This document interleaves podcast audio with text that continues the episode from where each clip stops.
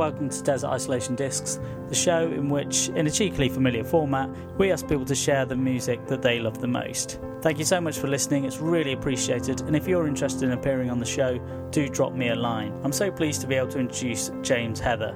As communications boss at South London independent record label Ninja Tune, he's in charge of ensuring as many people hear the label's incredible roster, as, roster of artists as possible. He's worked with the likes of Bonobo, Cinematic Orchestra, and Roots Manuva. The list goes on and on. And it's really impressive how Ninja has grown while he's been there, uh, from just a handful of people in South London office to having operations either side of the Atlantic and being one of the most respected imprints of this generation. Over the podcast, we'll discuss Ninja's impact on his life, stepping into his artist shoes and sharing his own excellent piano compositions, one of which is playing now, and his stints on watch for Somali pirates and playing drum and bass gigs in old people's homes. So, without further ado, here it is. Yeah, so James, uh, fantastic to be able to sit in a pub with you over a pint and talk about music. I can't think of anything better to do with an afternoon. Thank you for being a guest on Desert Isolation Discs. Um, Thank you. Real pleasure. Um, I can only imagine the turmoil that you went through to put together a list like this. It, it took a long time. Yeah. yeah it took a, it took a long time, and I, I do like, like many people, I think, a lot of styles. But um, I got there. I got there in the end, and I think it's a good overview. Yeah. Of, but I'm still not happy with it. it's not my eight best songs. Mm.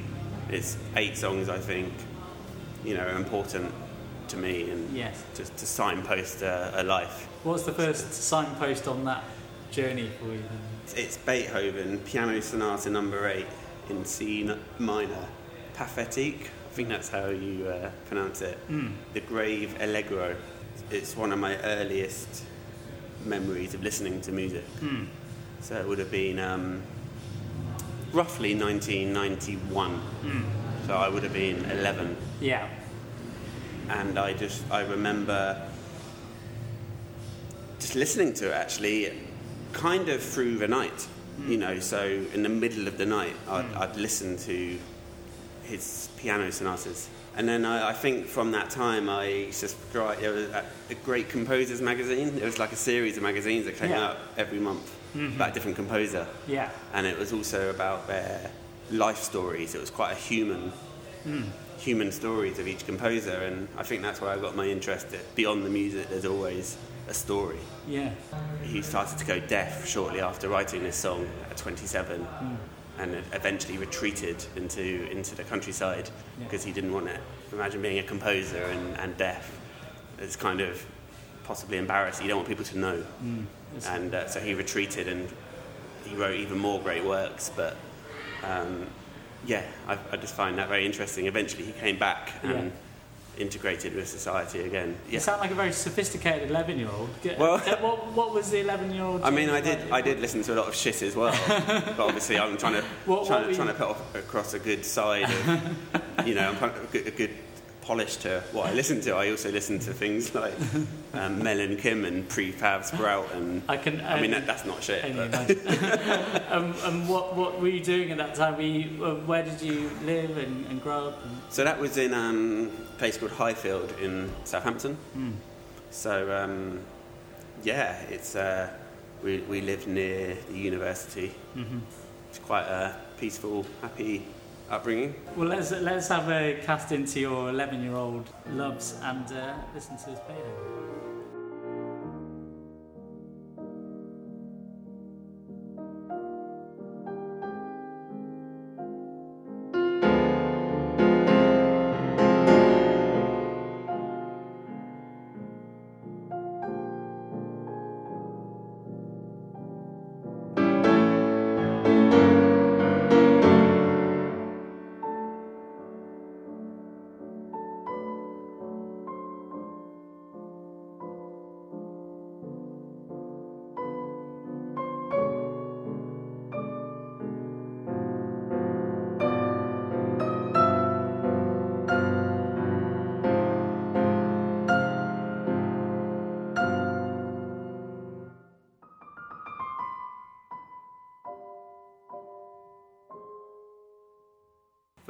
For yeah. people, who, for the uninitiated, what do you do at Ninja Tunes? Uh, one of the most amazing labels in the country. Uh, it sounds like a good, good gig. Um, I'm, I guess my title is head of communication. Mm. Um, I started off doing press, and I Mm. still do press. Um, but I get, you know, communicating music to the public isn't just press. Obviously, Mm. there's, there's different elements to it. So, some of my, I'm part of the marketing team. Yeah. I oversee the social media. And Yes. started when that started in 2006. So I was, you know, helping out on that side of things, and Yeah. so much more. But essentially, communications. I mean, for you know, for people who are lucky enough not to be inside the media bubble, that they probably don't really understand how that works. Though, but you you have to essentially tell um, thick journalists like me when a great piece of music is about to arrive and why they should be interested in it. And I mean, how do you communicate Yeah. what it sounds I like? mean, it's you- incredibly hard. You're telling Sure. stories, really. You're you're getting the piece of, you know, in the main, we're promoting albums. But Mm. Obviously, it could be live shows or it could be something more art. But Yeah. you're you're communicating that on behalf of the artist Mm. to the industry, Yeah. and rather than just give it to them in a in a dry way, or you're, telling, you're trying to find the interesting stories behind it, Yeah. and you know, hopefully with credibility. You know. Yeah. yeah. So, what's your second choice? I can remember I was in my in my back garden, and in my next door neighbour's house upstairs, a window was open, and there was like this sort of booming music Mm. coming out of it really loud, and quite a lot of sort of rowdy characters in the room. Yeah. And I was like, "What is that?" And I found it interesting, you know. And I knew my next door neighbours at that point, but it wasn't until I was like 13 I became sort of friends with them. They're a bit older than me Mm. three years and five years older. Mm. You know, great friends to this day, Matt and Andy. But um, basically, Matt was running a pirate radio station from his bedroom, and I remember going through, you know, his crates. Yeah. You know, because he used to run this pirate radio station, and there was a lot of um, Aphex Twin in there. Yeah, and Didgeridoo is one that I really sort of picked up on, and um, and it was live in Cornwall. So the track, yeah, Aphex in Didgeridoo live in Cornwall, 1990. Yeah. Um, and just that, like being 12, 13, just obviously I can't go to a rave on a beach No. at, in Cornwall when I'm that age, but you can imagine people doing it, Absolutely. and and that makes uh, it's quite romantic in a way. He was asked by his mates who were doing these after parties on the beach in Cornwall Uh, to do a track that would basically finish everyone off, Yeah. just like you know, do a track where they can't dance anymore at the end. So it's just this real, you know, intense didgeridoo that's going for like five minutes, and everyone at the end just goes home.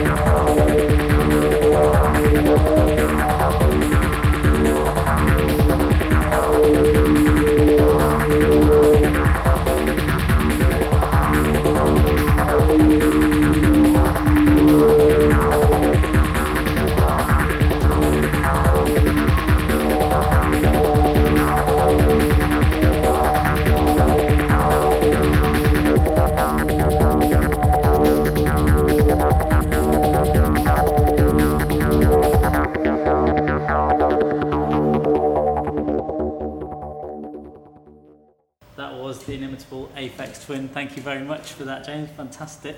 Um, so, can you tell us a little bit more about Ninja Tunes? How, how has it evolved since you've been there? We're just up the road from the house that Ninja built itself uh, in Kennington, South London, um, which is obviously the spiritual and actual home of Ninja It's Tunes. not. It's not been the same since you left as an intern, really. No, I mean, I've, I've been lost a a- lot of hair since then, Jim. Yeah, since you left as an intern, it's just gone down. You know, it's. Uh, but you yourself started a similar route.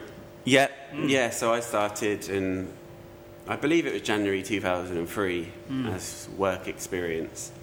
Um, while I was. The, So you were a fan of Coldcut and all the guy DJ Food and all the guys who made that Oh, yeah. what it was. Yeah, I mean, I remember um, when I was applying to, to labels, I applied to maybe eight, eight to ten labels, and I, maybe as a lot of people do at that age, but Mm. just went through my CD collection and I I think I was actually quite surprised at the time. I was like, so many of these artists are from Ninja Tune, and I didn't necessarily Mm. know the label. I knew the artists, whereas now I'm fascinated by labels. I mean, I, I've been um, writing for the student paper. I'd interviewed um, Roots Manuva Fantastic. fairly uh, recently, Yeah. and I'd just done work experience at NME and Mojo. Mm. So I, I put all that, you know, I put photocopies and And Rodney Smith must have been, you know, a pretty prestigious interview to get at, at that. yeah, that age, 21, you know, 22. Yeah. I interviewed him backstage at the Concorde 2, and Mhm. obviously, Nice. like, I promote him now, and Yeah. so it's a big part. He of, remembers the interview with fondness, I presume. Oh yeah, but he's, yeah, Very much much fondness. We, we we talk about it all the time.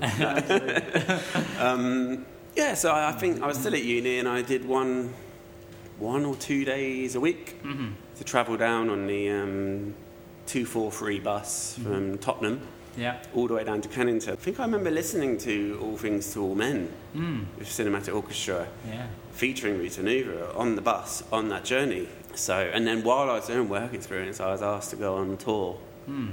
with the band doing the merch desk in Europe for a week when I was supposed to be doing my dissertation. So, like, so then I became, you know, f- friendly with the band and yeah, and I'd set up the merch desk and I'd, I'd get the band to sign the Ninja Tune Rizla Yeah. and then sell them off for more money.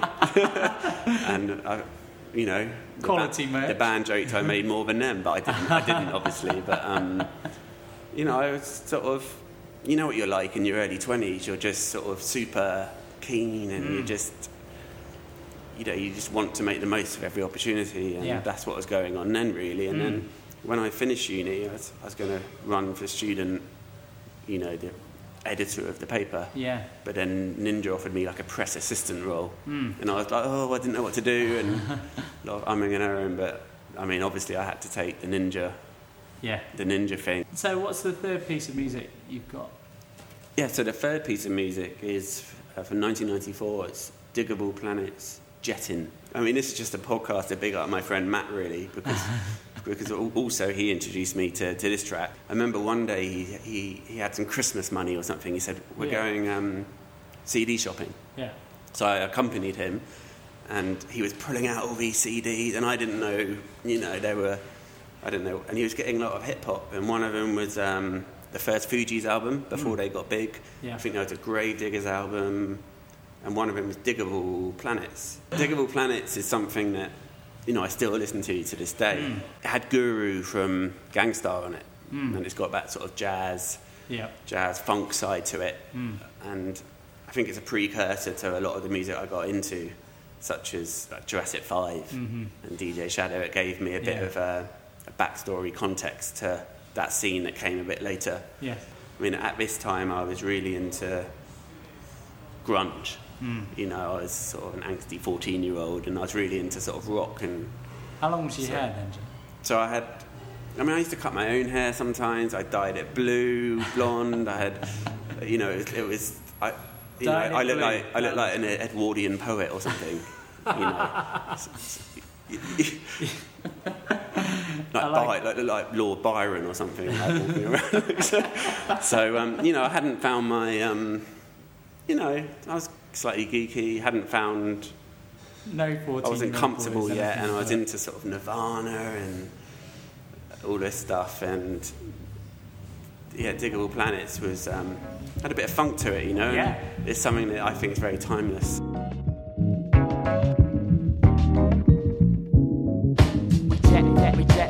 Jetting uptown. We jetting, we jetting, we jetting downtown. We jetting, jet, we jetting, we jetting crosstown. We jetting, jet, we jetting, we jetting, jet, we jetting, we jetting uptown. We jetting down, downtown. We jetting cross, crosstown. We jetting all around. No wonder, no wonder, ain't funny, ain't funny, funny song. I live Brooklyn like year 24 for sure. Soon see no in my tennis skirt. And the kick hurts so good, bet I place you on the dynamite, right? The cremate, the scheming to get it right. The means, almighty dollar, the green power. Let loose for the hour. I chose the black power, extra fly joy from marker to yellow paper. And you know I don't delay. Together with my honey like silk and soul, we grow and take you back to like afros. And no quitting or getting jumped by the system. It's all day all play, got verbs and such, and cuts and crew, no blue eyes to emulate. Some straight, but yeah, we straight up funky. Obviously, the music industry has changed so much during the time that you've been working at Ninja. Do you, do you think that need that the, the curation that labels give you when there is so much swamping music fans uh, online, uh, Yeah. you know, is one of the most important things that an independent label can really yeah, offer? you know, you do look to labels to funnel. So if you Yeah. like the last three albums the label's done, Yeah. you might take a punt on the fourth. So, um, so I think labels are, you know, it's, it's nice to be able to, tr- to trust labels, isn't it? Absolutely, and Ninja Tune is one of the ones that people really do trust. Is there a um, particular sort of culture instilled by the Coldcut guys? You know, when I think about the, you know, the suits that are usually at the top of the companies that I've ever worked for, I can imagine it's very Yeah. different. Well, they're not. I mean, Cut obviously aren't suits. Mm. Um, very much not. More, more by so- hat. No, I mean, there's a lot of you feel a lot of freedom there. Really, you Mm. do. I, I suppose people would probably imagine that, that you guys get the decks out every uh, every Tuesday night, but uh, I suppose it's, Um, well, um, the, the, there's there's two floors at Ninja. Mm. I think I think the downstairs floor they, they have a bit more fun. they crank it up. a bit. yeah, more, more questionable music taste. I'm with you. I'm More I hear questionable you. music taste, but um, you know, more fun. But- Yeah. So what's uh, what's your fourth choice uh, you've got for us, James? Yeah, so the fourth choice, because I realised that basically 90% of what I listened to in my early teens was rock music. Hmm. But um, a lot of it hasn't aged that well, in my opinion. Um, but, I- so I've chosen Therapy, Teeth Grinder, uh, for a few reasons. It's not necessarily my best song, but there's a few things to, to say around it. But Yeah. I loved Metallica Hmm. and Nirvana. They were my big two. Metallica at first. I wanted to go to the Milton Keynes Stadium show, but I was too young, really. and um, I bought the box set, 100 quid. It's a lot of money to a 13 year old. And Nirvana, I used to listen to Bleach on the way to school. Um, and my dad bought Nevermind in 91. So I was. But that's just too obvious, really, to talk about. So, um, yeah, I chose Therapy Teeth Grinder because um, it's got that link to punk. My dad was working at a local venue Hmm. Uh, called The Brook, which put on a lot of tribute bands, but also like the Stranglers came down and Yeah. they did a did a gig, and and my dad's friend was So a your dad used to take you along? Or? yeah, well he worked on the door. Mm. He was like a doorman. There. Yeah. Um, So you could definitely get in. yeah, I mean, I, later on I worked at the bar, but my brother was like playing blues. He was in blues guitar bands Yeah. with one of the guys that went on to be in an indie band called Delays. Ah, I remember that. So yeah. you know, this is the '90s era. So I was went to school with Delays, ah. and um, and my brother knew the drummer from Coldplay. hmm Um, so I know Will from Coldplay from back in the day. I see. So I was very much in that sort of it's a Yeah. different era, you know. And um, and my dad's friend was uh, I don't know if he was a professional photographer. Yeah. Too young to realise really, but he was he had he had he had cameras, and he used to he used to go and meet the acts when they came to Southampton. Yeah. So I started to go along with him on occasion. Mm. So um, and I met Therapy. I met him at the Guildhall Mm. and that was around Troublegum, which Yeah. was obviously their big album, still Yeah. to this day, I think. But Teeth Grinder was from Nurse, the first album, which was a bit more. Uh, my friends always joke I only like underground and not pop, but like that was like their like Nirvana's Bleach to Nevermind. I see. like yeah. The, Therapy's Nurse to ramps it up. Yeah. Troublegum, and, and it's just like this, a bit like Didgeridoo. It's just like one riff, and it's, but Yeah. um, it's, it, you know, I think it's very credible. And um, and I met loads of people. I met uh, I met Liam Gallagher and Noel Gallagher Mhm. as a 13 year old in my school uniform. My uh, dad's friend said, "I'm going to go meet Oasis. Do you want to come?" Yeah. I am still a weird mix of shyness now, but I didn't sort. I was just observing, Yeah. you know, observing really. And Mhm. I was with my older brother and my dad's friend. Mm. But I remember I met um, Hugh Cornwell, Mm. the um, Stranglers singer, Yeah. um, BB King. Wow. Yeah, my brother and dad are really like blues uh, obsessives. Yeah, that's why I put therapy in, just because at that time I was sort of I wasn't personally meeting these people, but I was just tagging along and seeing these sort of famous people and getting a maybe that rubbed off on me in some way. Yeah, fantastic. Well, let's have a listen to Therapy then. Uh, it's, a, it's a great excuse, for a fantastic band.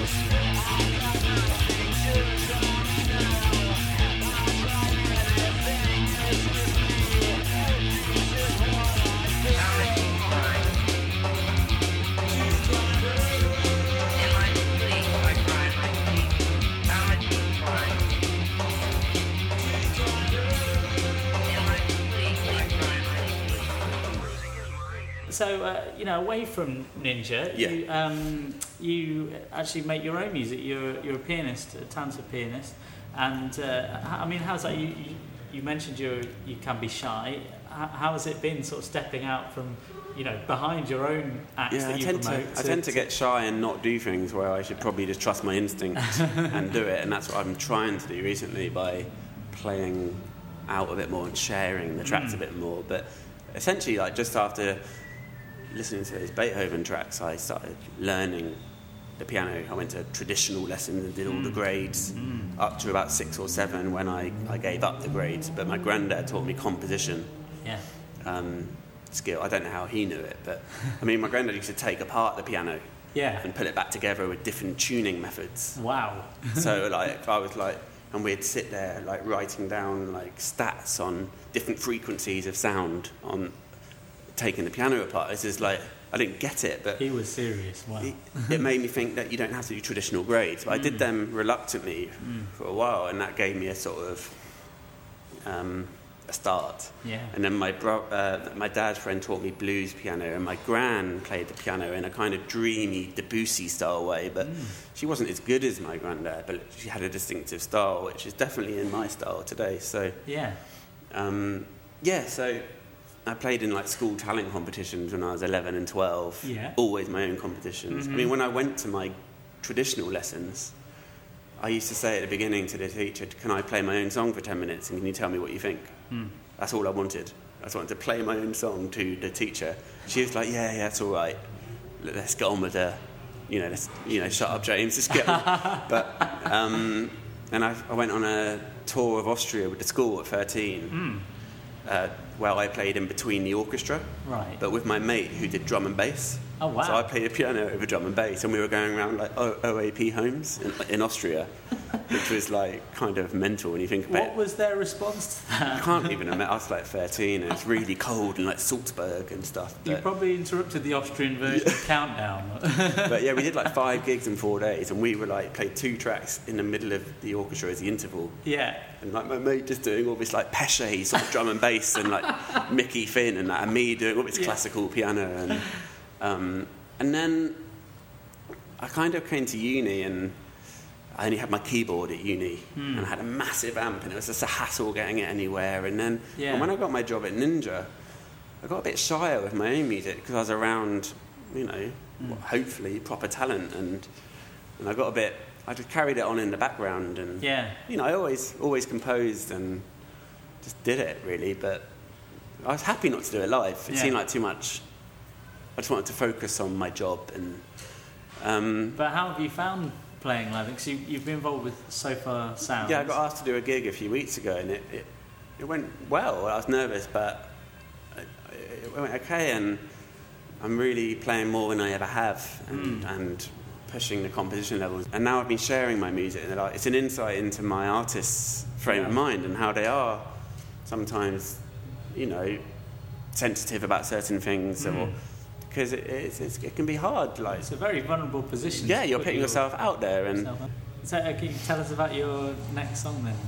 Yeah, so the next song is um, DJ Shadow, Building Steam with a Grain of Salt. Yeah, it's from uh, Introducing. It was a massive thing when I heard this album. Can't even begin to explain. It was um, my friend Will Goodyear, um, who I met at Taunton's College in 96 in Southampton. Yeah. I think we just all went back to his after, uh, you know, a night out Yeah. people were smoking and people were drinking and Yeah. we, we just sat around and he put on um, introducing Mm. and i you know it's obviously a blurry memory it's 96 but i pretty much i don't think i've ever gone so long without talking like i just sat just sat there and i don't know we all just seemed to sit there and at the end we all said that was amazing and like put it on again like Yeah. it was it was honestly like a, everyone sit around and listen to an album. Oh my god, we haven't heard anything like this, and so and it just opened up a, an underground world, I mm. think, for me. And then from that, I bought about a year later Coldcut's album, mm. Let Us Play.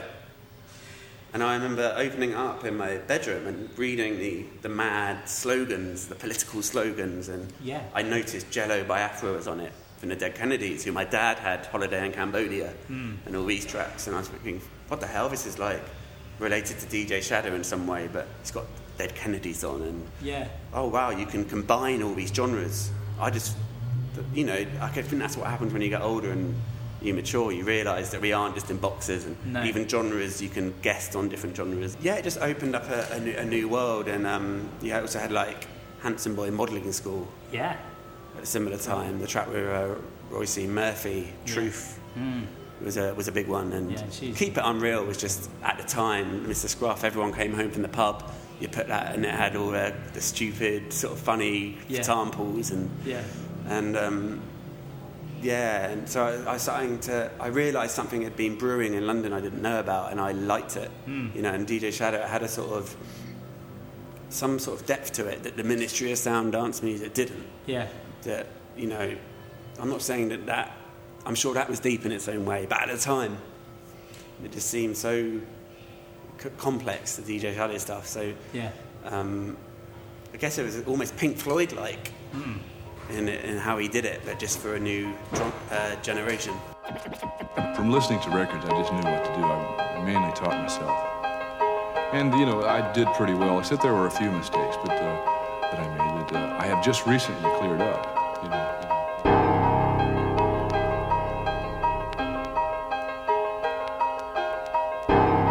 Like to just continue to be able to express myself as best as I can the instrument. And I feel like I have a lot of work to do still. You know, I'm a student of the drums. And I'm also a teacher of the drums too. You know?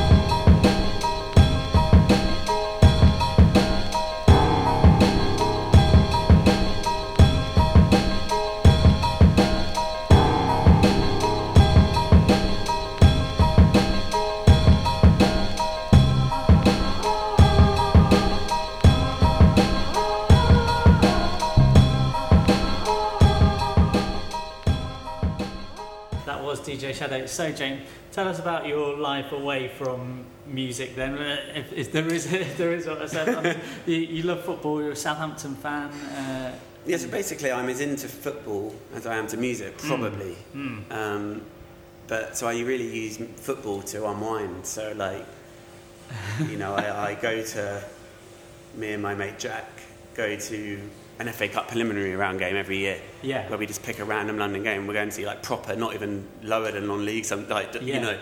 So I go to grassroots football. I love to share music. When I was making cassette tapes all the time as a kid for my mates, like Mm. before I made them for girls that they didn't listen to. but um, before I made them for girls who didn't listen to the tape, so I made it for um, mates. If you boil life down to its simplest form, Hmm. what I do really, you don't try not to overthink it. Essentially, I'm just doing what I did then on a much bigger scale. I'm, I'm getting an album. I've got my contact list that I've built up over the years, Yeah. and I'm thinking, who would like that? So your next song relates to travelling, you say? The- yeah, the track is. I've got no idea as to how you pronounce it. Oki Seka, Melokon Mebun U. That isn't how you pronounce it, but You, it sounds like you made a good go at it. it's uh, he's a 70s Ivory Coast singer. So in 2000, I went travelling, like in a, in a, but not in a gap year. I left college. Right. I didn't know I was going to uni. I became a travel agent for 18 months. So after a year and a half, I decided oh, maybe I will go to uni.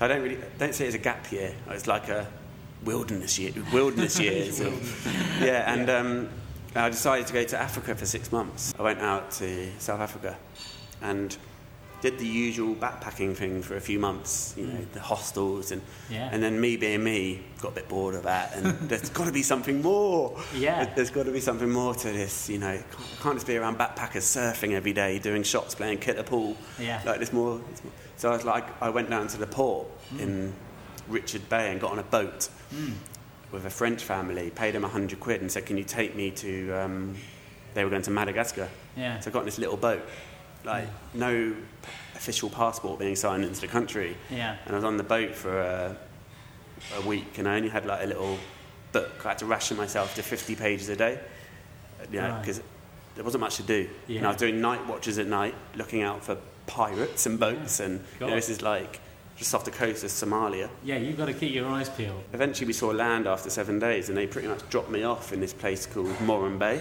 Yeah. which is a, a village in Madagascar where tourists basically never go. So they dropped me off, and I think I had a run with the French guy, and then he went off to the Reunion Islands with his family. And I met this guy who had really broken English from a time in the capital, and he said, "Stay with my family." So I li- lived with this.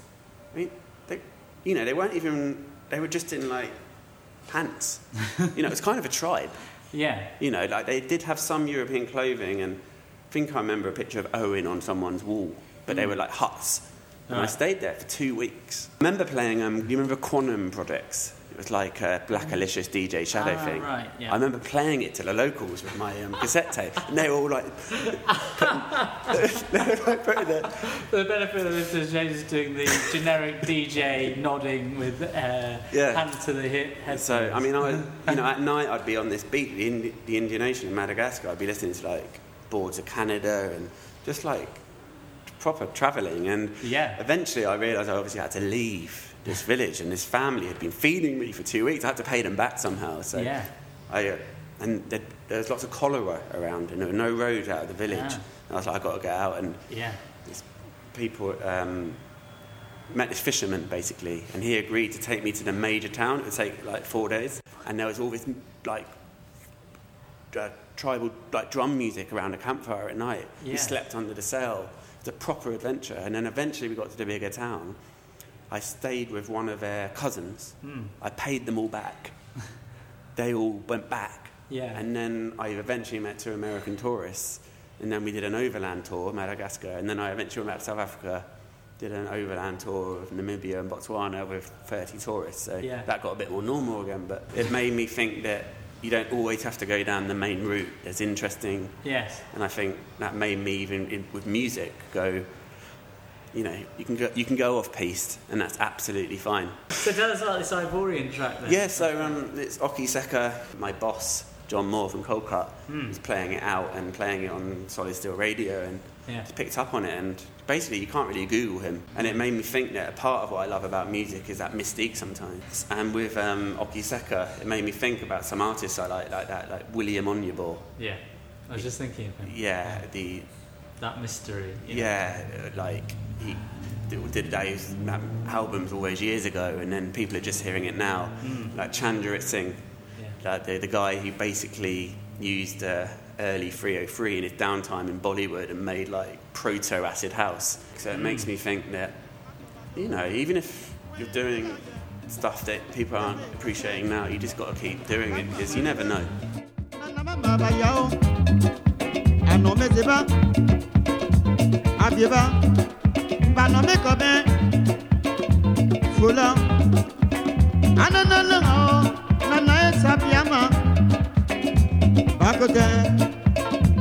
Ananalŋɔ nanaye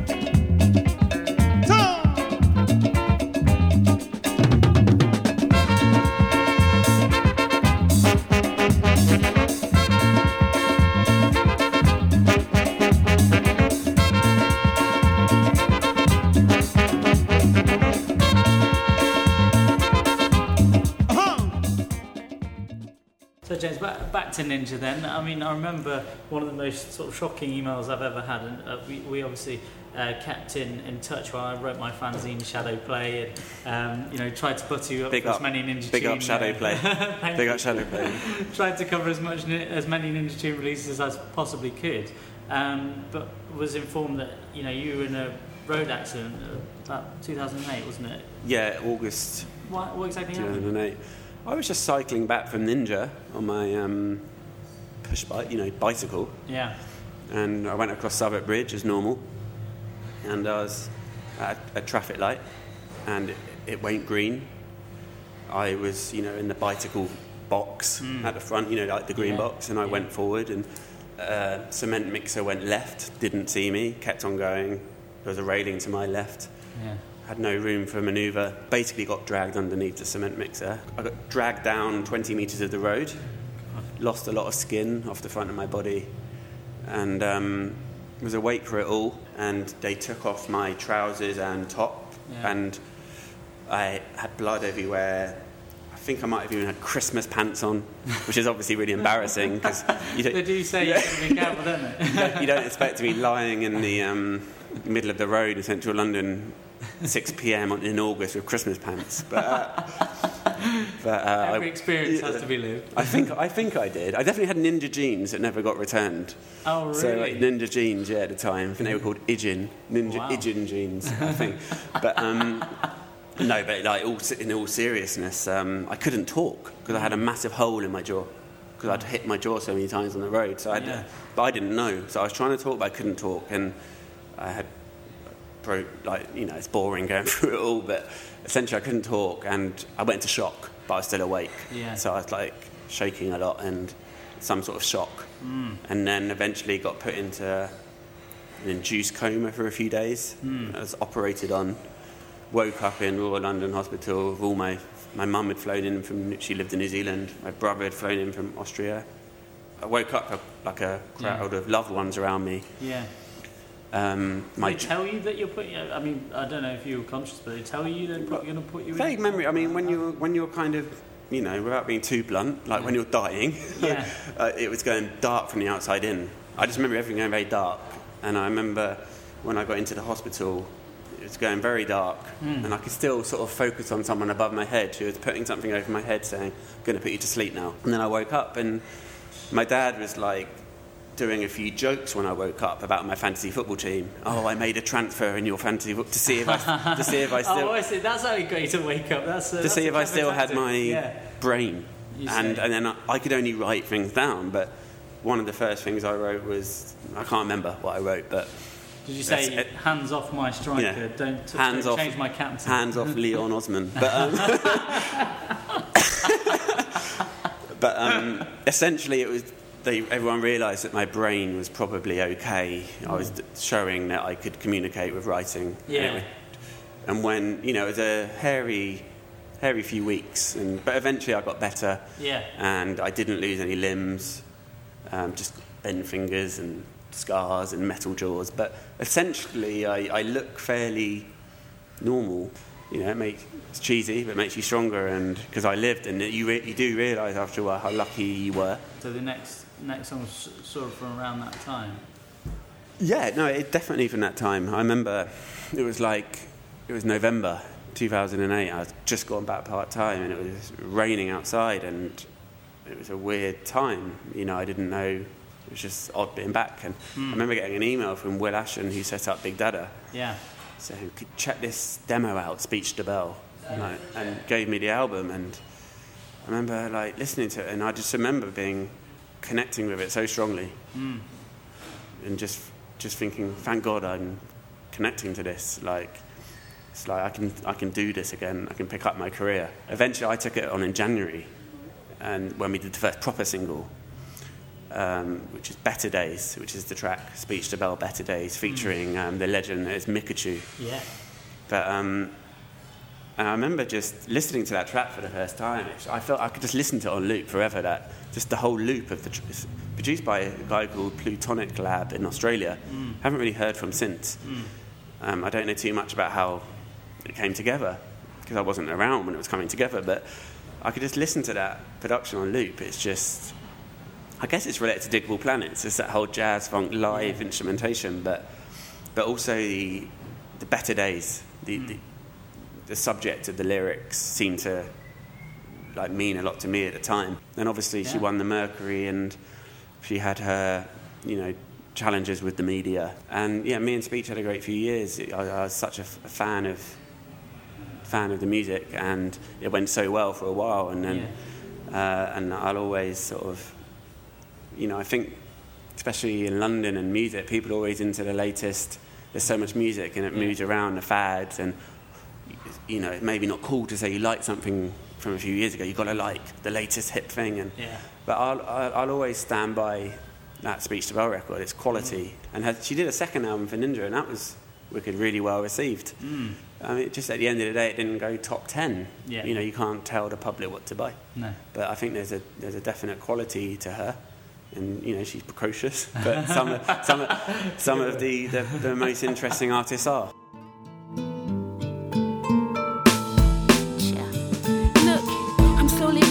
A savings every day.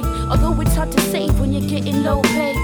I stopped shorting, so my days are kinda quiet. I quite like it. The less violent, with less lions. I put in extra effort, change up the gear when I'm.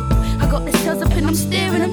I'm staying clear with them. Yeah, you know who I'm talking about. It's unnecessary for the name to leave my mouth. Look, words are power, so I manifest the form. Everything I think is what I thought, and everything I thought is what I feel. Everything I feel is who I am. A woman with nothing's ruined. Yeah, I got a half cup of hope and I'm sipping slow. No more standing on that road. That shit is old. I got no time for time, wasting time. It's precious. I only got time for studio sessions now.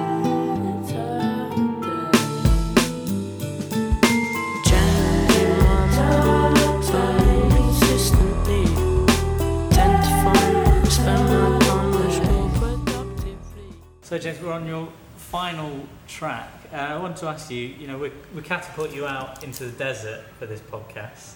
Um, Is it the same desert island as Desert Island is? No, we, we, we're putting you uh, slightly less hospitable. We, we put you in the desert, but we do give you, instead of the Bible complete work, work Shakespeare, a little bit of hackneyed, you know, in my opinion. Yeah. We give you the full Red Dwarf box set and uh, the Tiger Who Came to Tea, and, and we allow you to have another. That including the last few series of Red Dwarf? You can keep them. I mean, yeah, it, it is that- optional. That weird especially coronation, the one for Dave. the yeah. Coronation Street one was a bit Yeah, that was that was hard, wasn't Yeah. it? That really was. Um, but we uh, we also afford you another luxury item. Um, what would you fancy? Football Manager mobile Oh, okay, yeah, that gets would quite uh, gets quite addictive. that would while away the hours. So if I had um, Football Manager mobile with a battery that never ran out, yeah, um, one that somehow synced into England with the current seat, the Mm-hmm. the right players for every year. yes, you don't So- want to be playing with regen players. And uh, how do you think you'd cope? Uh, Cast out there, are you quite, are you quite a practical, dexterous person? I'd probably worry a lot for the beginning, yeah, um, as I do, but then be absolutely fine once I, you know, got my systems, my routines. you Yeah. know, breakfast at this time, going, you know, I mean, I'm vegetarian, but go and catch some tofu at another time. Like, uh, I'd probably be all right. So what's your final choice that you've got for us? Yeah, so, I mean, there's many, I mean, Speech Debelle's on Big Dada, but there's many Ninja Nats which are, I mean, it's just so hard. There's Amon Tobin, there's Bonobo, I love them all. But, um, but Cinematic Orchestra, Yeah. I think, just because, I mean, they're so standalone and brilliant, but also I went on tour with them when I first started in Ninja.